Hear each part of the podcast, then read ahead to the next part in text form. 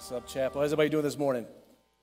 Good. It is summertime, and my head, I've had to learn to get a lot of sunscreen on my head these days, so it's a hard life to live. But hey, we are starting a new series that was walking us through chapter 10 of the book of John. We're going to be in John 10 this morning. And we say, why are we starting this new series? It's because two things. One, I believe hearing God's voice is the most empowering and beneficial thing to the believer there can be. Two, we're in prophetic presbytery at the end of July, July 31st and August 1st, that we've done every 2 years for the last couple of years. There's going to be a powerful moment. It's one of the most powerful moments in our church every single time we do it. And so I'm trying to get us ready for that to receive what God wants to do.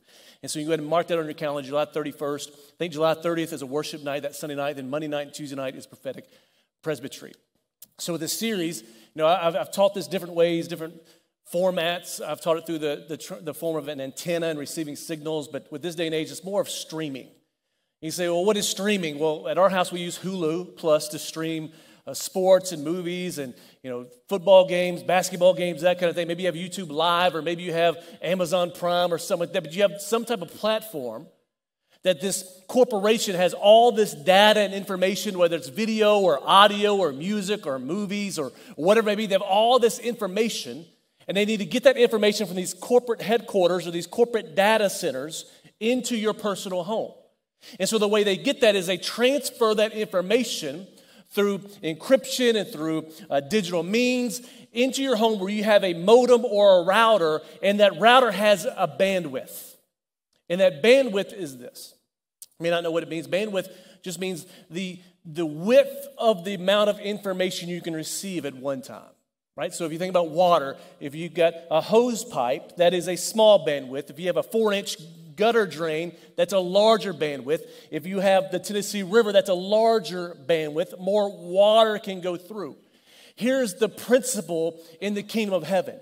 Every single believer has spiritual bandwidth to receive information from the throne room of God.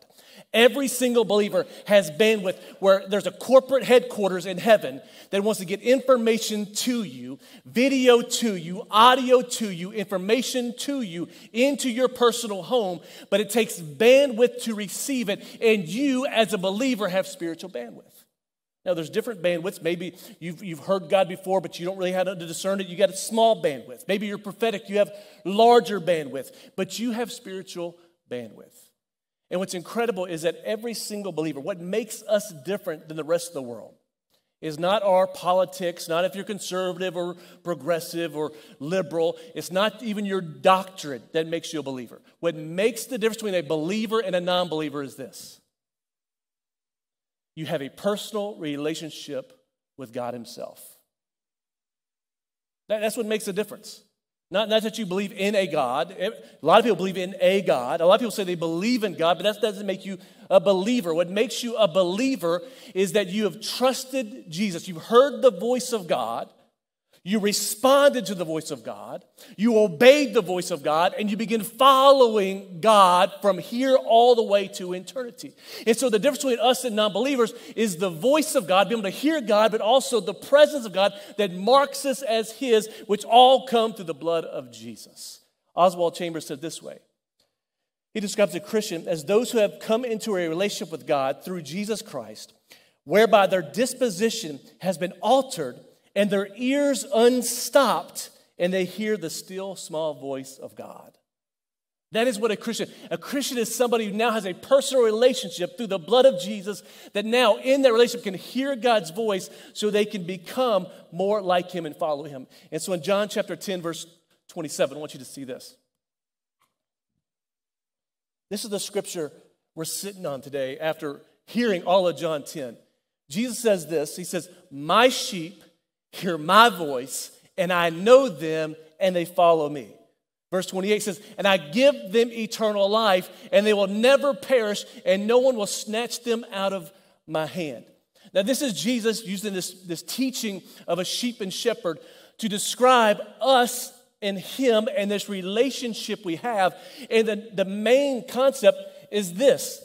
He says, my sheep know my voice. They hear my voice and they follow my voice. And what's interesting is depending on your church background, you think, well, yeah, he's talking about the Word of God there. Like his sheep, you know, they know the Bible, they know the Word, you know, they follow the Word. No. He literally says hear. And that word is acoustos, which means something audible, acoustics, acoustic guitar, acoustical treatment, acoustics, meaning you hear something audibly or you hear something through sound waves that you hear something. And that word voice is a personal hearing, meaning that you hear his voice. So I'm hearing his voice. God, Jesus is the word incarnate, but he says, then they know. That word know is pivotal. Because that word know is not knowledge like you know the Bible or you know who Nick Saban is or you know trivia. Our family, the girls and RJ now in trivia crack. I'm still undefeated in our household in trivia crack. Thank God for poor education because I'm still winning. This word know means to know something from a personal experience in relationship. This isn't study.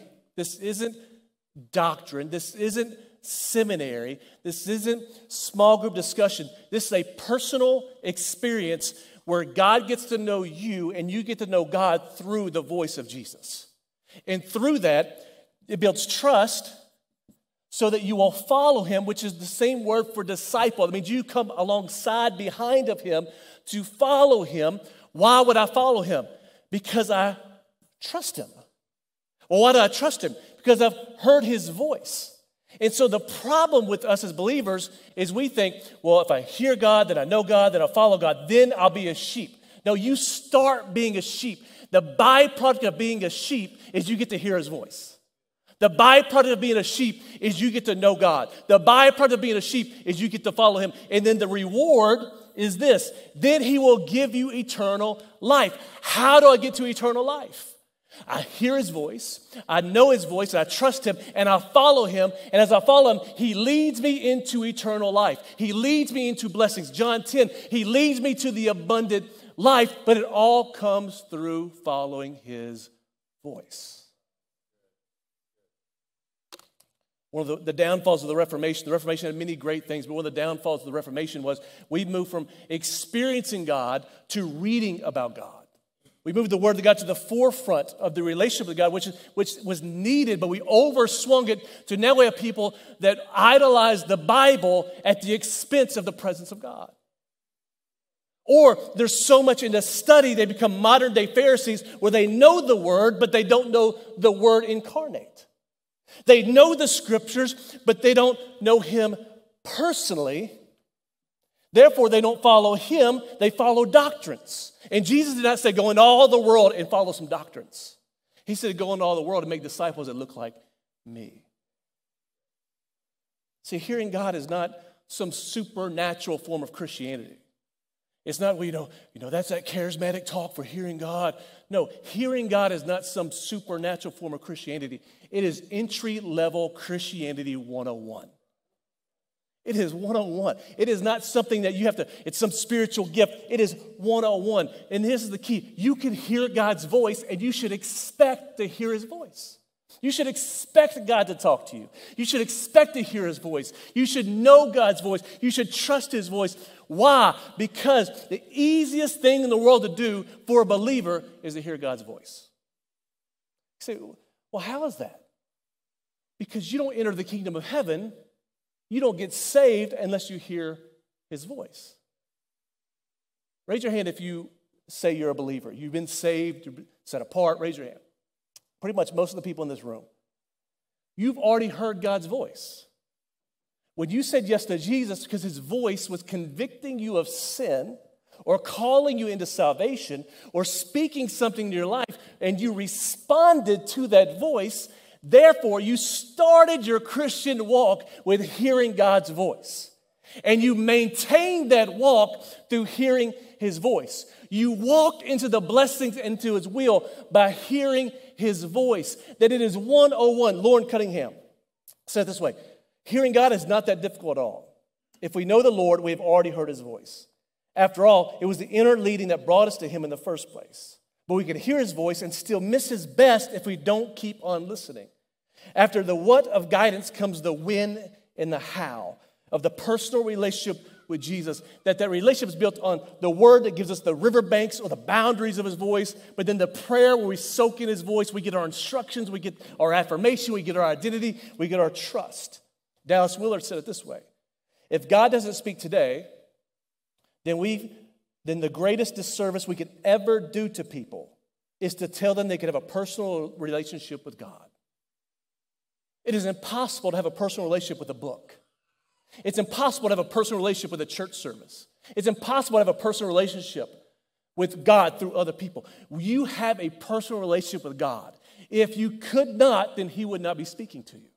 And he speaks because he's trying to build a personal relationship. Therefore, you can hear God. Now, the problem with hearing God is most of us, how many of y'all were brought up on hand-me-downs? Raise your hand. You know, all you rich people sitting there with your hands down, judging all us. Like, we were dirt poor. We had hand-me-down shoes. We had hand-me-down pants. Like, they didn't fit. We had hand-me-downs. And so the problem with hand-me-downs is you're always wanting something more.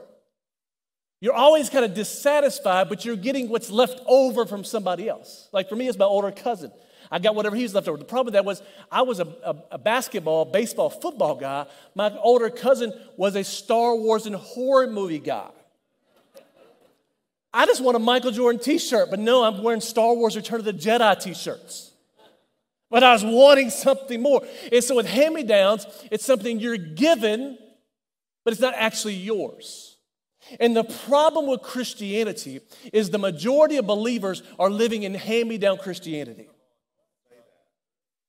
You haven't encountered the voice of God for yourself. You're just taking whatever somebody else gives you, and you're dissatisfied with what you have, and it should create a hunger for something more. And that hunger for something more shouldn't be a form of religion with no power. It should be hunger for the personal relationship with my Creator who can speak life over me and my identity in me and give me the blessings. He said in John 10:10, I have come not to steal, kill, and destroy like the enemy. I've come to give you life and give you more abundant life. That is not hand-me-downs. And to be real honest, the reason the majority of churches don't teach that you can hear the voice of God is because the leadership is arrogant and they think they're the only ones that can hear God. And if God's going to speak to you, he'll speak through that person for you, which is nothing more than Old Testament legalism to control you. Secondly, they know the moment you can hear God's voice for yourself, it unleashes you into your purpose and destiny, and now they can no longer use you for their own purpose and destiny. Which is exactly what John 10:10 was talking about. He said, there's strange voices out there, but they're just hirelings. They do this for money. And so when you understand that God can speak to you, yes, there's confirmation through spiritual authority and all those things, but you can hear God's voice, and when you hear it, it unlocks things in you that you didn't even know were there. It unlocks your spiritual identity. It unlocks your purpose and your destiny. It unlocks some things, and so you need to have this holy dissatisfaction with hand-me-down Christianity. And then it creates a hunger in you to desire to hear God's voice. Because this is the principle. God doesn't speak to you because you're special. God's not trying to speak to you because, you know, you're prophetic or you have some spiritual gifting. God speaks because it's his nature to speak. Like, it's not some Pentecostal charismatic doctrine that, you know, we think God's. No, it's his nature. When you read the Bible from beginning, from Genesis 1 to Revelation 22, God is speaking. Like, he never stops speaking. You just go through the Bible. He spoke creation into place. He talked. He spoke to Adam and Eve. He spoke with Noah. He spoke with Abraham. He spoke with Joseph. He spoke with Moses. He spoke with Samuel. He spoke to Gideon in the winepress. He spoke to David. He spoke to Solomon. He spoke to Jeremiah. He spoke to Daniel. Daniel said, then I heard the sound of his words. And as I heard the sound of his words, I fell on my face in a deep sleep with my face to the ground. He spoke to Jonah, even though Jonah was rebelling and running away from him. God spoke to the Old Testament prophets and kings and leaders, even though there was still a separation between the Holy Spirit and them because of sin. Then you get the New Testament, he spoke to Mary, spoke to Peter, spoke to Paul, spoke to John. He spoke to Cornelius, who was a non-Jew and wasn't an apostle in Acts chapter 10. Then he spoke to Ananias, who was not an apostle as well, in Acts chapter 9. And so the question would be, if he spoke before the Old Testament, if he spoke in the Old Testament, if he spoke in the New Testament, does he still speak today? Because some would tell you, you know, once the Bible came, God stopped speaking. So all of a sudden, we get the Bible, even though we had the Pentateuch in the Hebrew Bible in the Old Testament, now we get the New Testament Bible. Now God's nature changed. Like his nature, if it's his nature to speak, and everything he does is by his voice, whether it's creation or salvation or calling people out of sin or deliverance, even with Egypt, he said, let my people go. Like he speaks. It's his nature to speak. Why? He's not some force. He's a personal God. And so why all of a sudden would his nature change? And this is the way I look at it. In creation, God spoke. In the Old Testament, God spoke. In the New Testament, God spoke. And we know in all of eternity, God speaks. But in the day we live, all of a sudden, God doesn't speak. He just gives us a book. That doesn't seem too personal to me. That's like when my kids say, hey, you know, I love you, but I'm going to have a personal relationship with you. I'm just going to give you a book about my life, and then you can just go and live. I'm not showing up to any ball games. I'm not giving you any money. I'm not helping you. You just go do you. That's not personal. And so how come we buy into this lie that all of a sudden this day and age is different? So what you're telling me is in the Old Testament, there was sin that kept people from accessing God. In the New Testament, Jesus shows up on earth, walks and talks and speaks to everybody. And then the blood is poured out to cleanse us and make us holy and give us access to God. But now the blood's poured out, the revelation of God decreases to just a book. No, when the blood is poured out, it increases the revelation of God because your access increases. Yes, we love the Bible. The Bible is the foundation. It's the correction. It's the protection of God's voice. But Jesus did not die for you to read a book. He died for you to have a personal relationship with him. And that personal relationship comes through this word, which is one of the ways he speaks, but also through his inner voice as his children. As it said in John 10, my sheep hear my voice. The question for those who don't believe God still speaks is, why did God's nature change? And if his nature didn't change, what is he saying and speaking to you? I'm going to give you three quick points. One is this, out of this John 10. We can hear God's voice because we are sheep. Touch your neighbor and say, you are sheep. You know, one of the funny things in the last election was people saying, oh, you know, they're just treating us like sheeple. Yes, you're a sheep. Like you're not the shepherd. We are sheep. The Bible uses the word sheep to define us and describe us more than any other word in Scripture. You are a sheep. Now, you may not like that, may think it's condescending, but at least we have a good shepherd. Meaning hearing God's voice is not a question of ability. Hearing God's voice is not a question of gifting. Hearing God's voice is not a question of spiritual power. Hearing God's voice is a principle of identity. It's a principle of identity, meaning whose you are and who you are is determining how God speaks to you. Meaning hearing God's voice is not something we do, rather it's about who we are. Hearing God is not primarily behavior, it's a reflection of our identity. We hear God because of who we are and whose we are. Meaning you hear God's voice because you're a shepherd or you're a sheep and he's your shepherd. It's that simple. And this whole John 10 scripture, this chapter, is literally Jesus trying to nail down this concept of him saying, listen, you're sheep.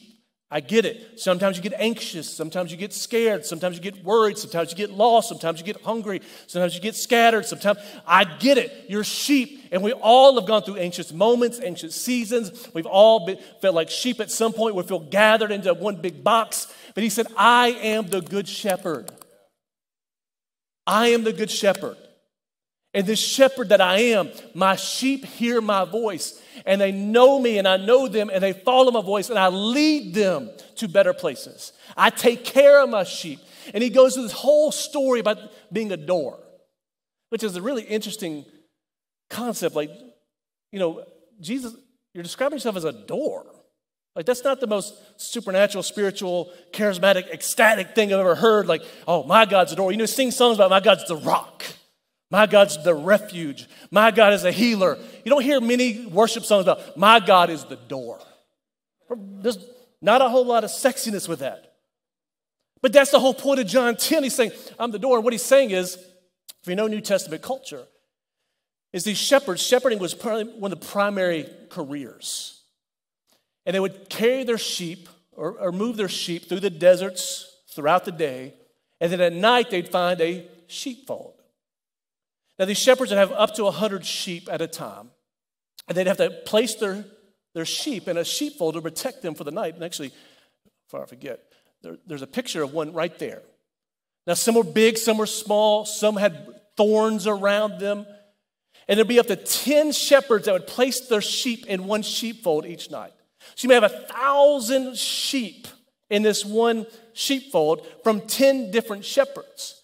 And then nine of those shepherds would go back into the village or the city to sleep in an inn or sleep somewhere and eat and have fun for the night. And one shepherd, they called the porter, would stay behind, and he would lay against the opening of the sheepfold.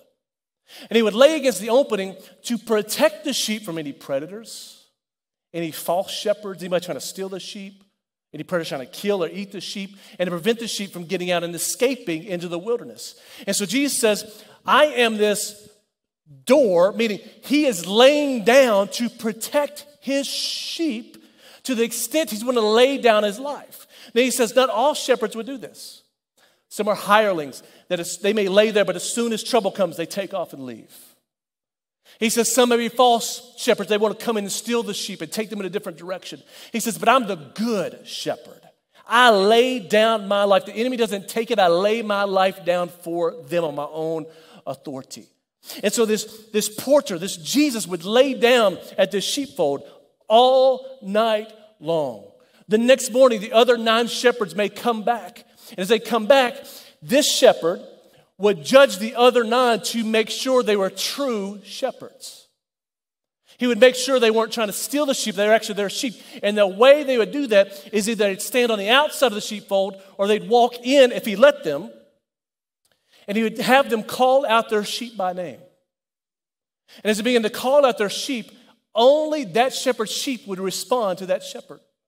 And they begin to follow them out of that sheepfold. Only the sheep that belonged to that shepherd. The other 90% of sheep would stay where they're at because that's not their shepherd. And Jesus would judge them. The next one would come until all the sheep are gone, and they could actually lead them out 2 by 2, 4 by 4, in circles or in squares based on how they called them. And so Jesus is saying this to us in John chapter 10, that he is the door. No one, absolutely no one gets to the sheep unless they come through the door. He's also saying no one gets into a sheepfold unless they come through him. You can't just say you want to be a follower of Jesus. You have to go through Jesus. You have to go through the blood. You have to go through the body. You have to go through the cross. No one can just say, oh, I'm a believer. In this day and age, we have a whole lot of people who claim they're Christians, but they never went through the door. Jesus even says in chapter 10, he says, they may come through a back way or over the wall or through a window. He says they come in, they're thieves trying to what? Rob Jesus of his real glory, trying to rob the kingdom of heaven for its true inheritance. He is the door. No one gets in unless they go through the door. Then he says this. He says, I'm going to judge them. I'm going to make sure they're true shepherds. As he does, he begins to call his own sheep out by name. I think this is powerful. Many people will say, commentators, theologians will say that the first voice a sheep hears when it's born is its shepherd's voice. At that moment, the shepherd will give that sheep a name. And he'll use that name continually and repeatedly for that particular sheep its entire life, which is profound to me that shepherd had a name in mind for that sheep before it was even born. And when that sheep was born, he automatically places the name and the identity upon that sheep and begins to call that sheep by name from the moment it is absolutely born. So that when they're walking and that sheep begins to wander off, he'll call out that name, Brian, you little dumb sheep, come here. and it'll wander back. Starts wandering off. There's a wolf. Brian, come, and he'll keep calling. He calls the sheep by name. When he goes in the sheepfold, he may say, Bobby, Toya, Brian, Marissa, Anthony, and those particular sheep will follow him out because they know his voice. One person in the Middle East said, I don't think the sheep actually know their voice. I think they just know what the shepherd looks like. So they actually did a study. Shepherd walks in the sheepfold, calls his sheep by name, walks out. They follow him right out. The guy says, now let me try. Give me your clothes. He takes the clothes off the true shepherd. He puts them on himself. He walks in, says the exact same names, but the sheep don't move a bit. Why? Sheep are not identified by the visual. They're identified by the voice. And so we don't live by sight. We live by faith. When we follow his voice, we don't follow what we see. And so the shepherd is speaking now that just follow my voice. So inside of you, you have the ability, because you're a sheep, to hear his voice. It's in you. That bandwidth is in you. But you can also learn to hear his voice better and more clearly by identifying his voice above the other voices. And then maturity. You can mature in how you hear God's voice. Maturity is what you do when you hear his voice. How do you handle his voice? Do you repent and obey? Do you follow or do you sit back? You can mature in all of those. But you need to know you hear God's voice because you're a sheep. But secondly is this. You hear God's voice, and it's personal, and it reveals your true identity. God's voice is personal. Each sheep had a name. Each sheep had a personal relationship with the shepherd. Yes, there was a flock, but each sheep was individualized and had their own name with him. In John 10:3, it says this, to him the gatekeeper opens, talking about Jesus. The sheep hear his voice, and he calls his own sheep by name, and he leads them out. This is the personal side. There's a corporate side to following Jesus, but this is the personal side, that every single believer has a personal relationship and personal access to the shepherd, that he knows you inside and out. He knows your ups, he knows your downs, he knows your fears, he knows your pride, he knows your sin, he knows your shame, he knows your failures, he knows your mistakes. He knows you, and he gives you a chance to know him. And I love the fact that he calls them by name, because we live in a world that wants to strip you of your personal identity and put you into a group. Like, we are really honest. Like, most politicians don't care about you as a Christian. They care about Christians as a voting block. Most people don't care about you for your race. They just want to put you in a voting block. They don't care about personal identities because there's no value to them for your personal identity. They want to lump you into some, strip you of your personal identity and give you a group identity and give you groupthink. That's exactly what they did in the Holocaust. They stripped all the Jews of their name and gave them a number. Same thing in prison. They strip them of their name and they give them a number. Listen, the enemy is at work, and he is stripping Christians of their name and giving them a number. What do you think the mark of the beast 666 is? It's a number to strip you of your personal identity. And we live in a culture where we allow people to strip us of our personal spiritual identity and place another identity on us. But Jesus says, no. I call my sheep by name. And when I call them by name, I lead them out. When he calls you by name, he doesn't leave you where you are. He takes you somewhere new, because your name is a prophetic declaration of your spiritual destiny. And so he calls them out by name. Now, the problem with that is God affirms your true identity, not your cultural identity. God affirms who you are in Christ. He doesn't affirm who you are in the flesh. God affirms who you can be in him, not who you have been in the world. See, the world will call you by your shame, but Jesus calls you by your name. The world calls you by your sin. He calls you by your destiny. There is a mightily big difference. But we have people who are trying to affirm people in the flesh instead of their spiritual identity.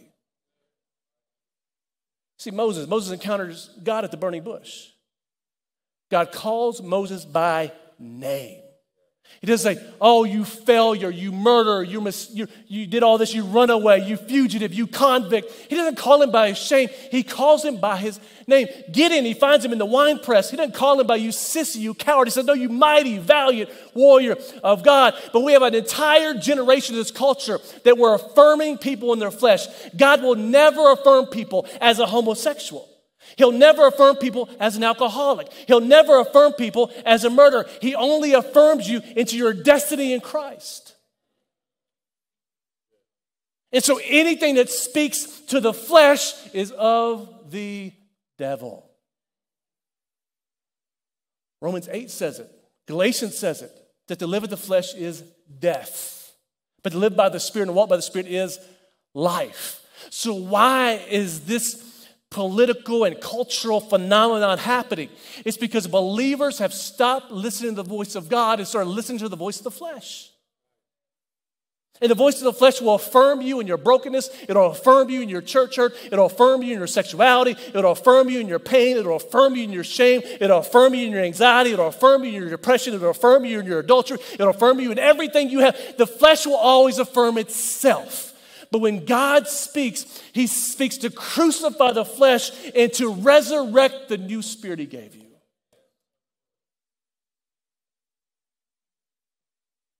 It's powerful that only the voice of God does that. And what's sad is we have believers who would rather echo the voice of Satan than echo the voice of heaven. And it's amazing, he says this, he says, the sheep hear his voice. He calls his own sheep by name and he leads them out. God calls you up and then calls you out. The Satan will call you down and call you in your shame. He calls people up so he can call them out. The problem with this culture is no one wants to be called out. Everyone wants to be called. Yeah, I love it when Jesus speaks affirmations. I love it. Grace and love and all this stuff. But God will give you grace. We're talking about community. God gives you grace to call you up so he can call you out of your sin. He doesn't give you grace so you can stay in your sin. He calls his sheep by name and leads them out of their sin, leads them out of their flesh, leads them out of adultery, leads them out of oppression, leads them out of addiction, leads them out of homosexuality. Why? Grace goes first, then he draws you into your true identity. That's why the voice of God is so powerful. Teaching your young people to hear God's voice instead of echoing the voices that are around them is one of the most powerful, liberating things you could ever do. Having the word in you is great. Like they need the word, that seed in them. But they need to be able to sit at the feet of Jesus in prayer and hear, just like Mary, sitting at the feet of Jesus so we can speak his true identity into them. So you can echo the words of heaven over their lives and bring them into freedom. But the last one, number 3, is this. God's voice leads us to eternal life and victorious living. When you're truly following God's voice, it leads to eternity, but it also leads to victorious living. You're an overcomer, not just by being a Christian. You're an overcomer because you're following his voice around temptation. You're following his voice over the enemy. You're following his voice. Where his voice goes, it always leads to victory. It's powerful. He says in John 10:10, the thief comes to steal, kill, and destroy, but I've come that you may have life and have it more abundantly. He's talking about who are you following. When you follow his voice, it leads you. And spiritual maturity to me is this. Spiritual maturity is not hearing God's voice. Spiritual maturity is obeying God's voice. See, your victory doesn't come from hearing God's voice. It doesn't come from knowing God's word. Your victory comes from obeying and following God's voice in his word. And when you do that, it brings the victory and you walk in God's will. And so to demonstrate it, I've got an illustration on my trial. If this fails, it was Pastor Anthony's fault from last week. Let me see here. Kayla, stand up for me. Everybody say hi to Kayla. Put this blindfold on.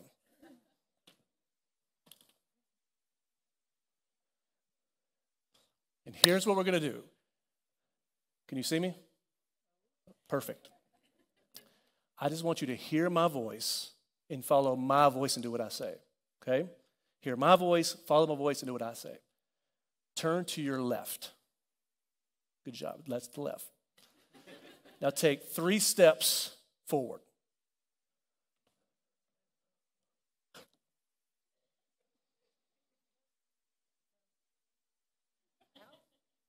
One more step. All right. Now take 4 big steps forward.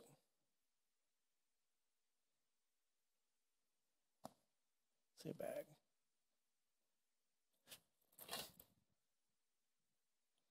Take 1 step forward. Now I want you to take 1 big step over something forward.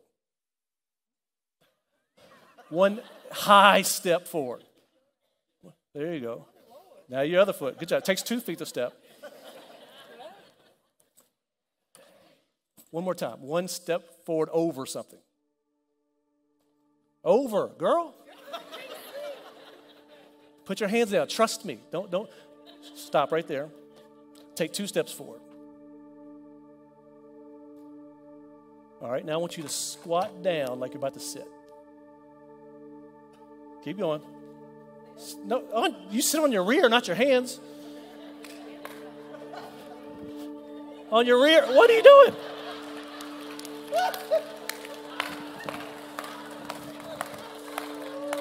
All right, I've got my hand up. Grab my hand. You got to trust me. Squat down like you're sitting on your rear. Sit down. You're good. Sit down. Sit down. Okay, sit down. Just sit. There you go. Okay. You didn't trust the voice. See, you need to realize many times we want God to set something up before we move. We want God to put something in place before we actually trust Him to step out. And what I was trying to help her understand, if you just trust my voice, you may feel like you're about to sit down and fall, but He's setting stuff up. God sets stuff up as you trust Him. As you trust His voice, it may feel like, I'm not done, girl.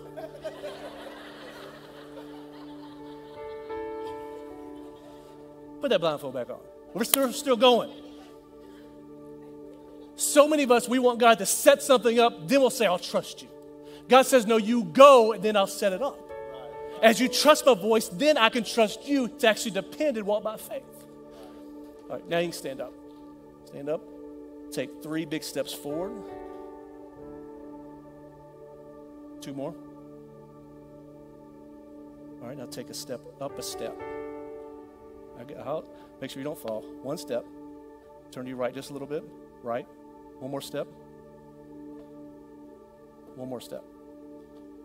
Now turn to your left. Down. Right there.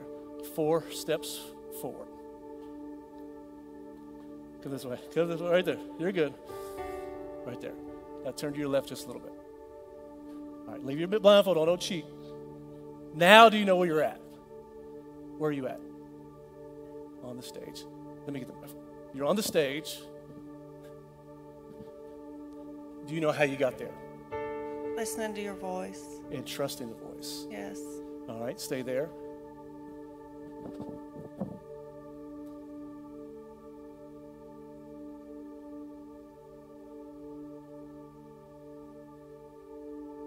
Take 1 side step to the left.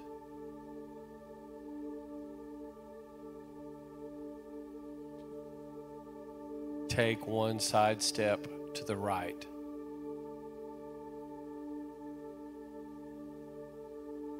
Take 1 step forward. Now, whose voice are you listening to? A stranger's voice. As soon as you start hearing God's voice, strangers' voices will come back. The moment you start trusting God's voice to step forward, the enemy will start trying to confuse you and get you taking steps backwards. When Jesus says, my sheep know me, and they hear my voice, and they follow me, He goes on in chapter 10 to say, there are stranger voices. They don't listen to strangers' voices. And here's the principle. Most of us in this room have heard God's voice, but you began to trust the enemy's voices and the voices of strangers more than the voices of God. And they lead you into places that may be comfortable, but may not be your best for you. God will lead you in places that may seem uncomfortable, but they're better than where you used to be. And when you begin to trust God's voice, He leads you, but you have to begin to trust His voice more than other voices. That's why understanding and discerning the enemy's voice, my own voice, other people's voices, compared to God's voice is so pivotal. And so when you do that, raise your right hand.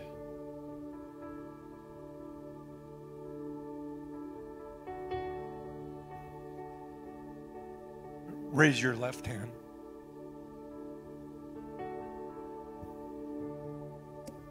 Raise your right hand. So why would you move in that time? Again. Why did you not move those three times? I don't know that voice. Amen. If you don't know the voice, you shouldn't listen to it. See, God's voice, the shepherd's voice, is innate in you. It's inside of you. And so when you hear His voice, it should confirm something in you that you desire, you need. But when you don't know the voice, too many people are following voices they don't even know. And if you don't know the voice, it's not created for you to follow. And so being able to discern, because when you follow His voice, it says He will lead them out. But it says in verse 28, it says, and He will give them eternal life, and they will not perish, and no one can snatch them out of His hands. When you follow His voice, He always leads you into blessing. When you follow His voice, it always leads you into promises. When you follow His voice, it always leads you into goodness. It never leads you backwards. But the enemy will always take you through cycles. Cycles of sin, cycles of shame, cycles of fear, cycles of anxiety. But He sets you free with His truth and with His voice. I want you to bow your heads and close your eyes just for a second.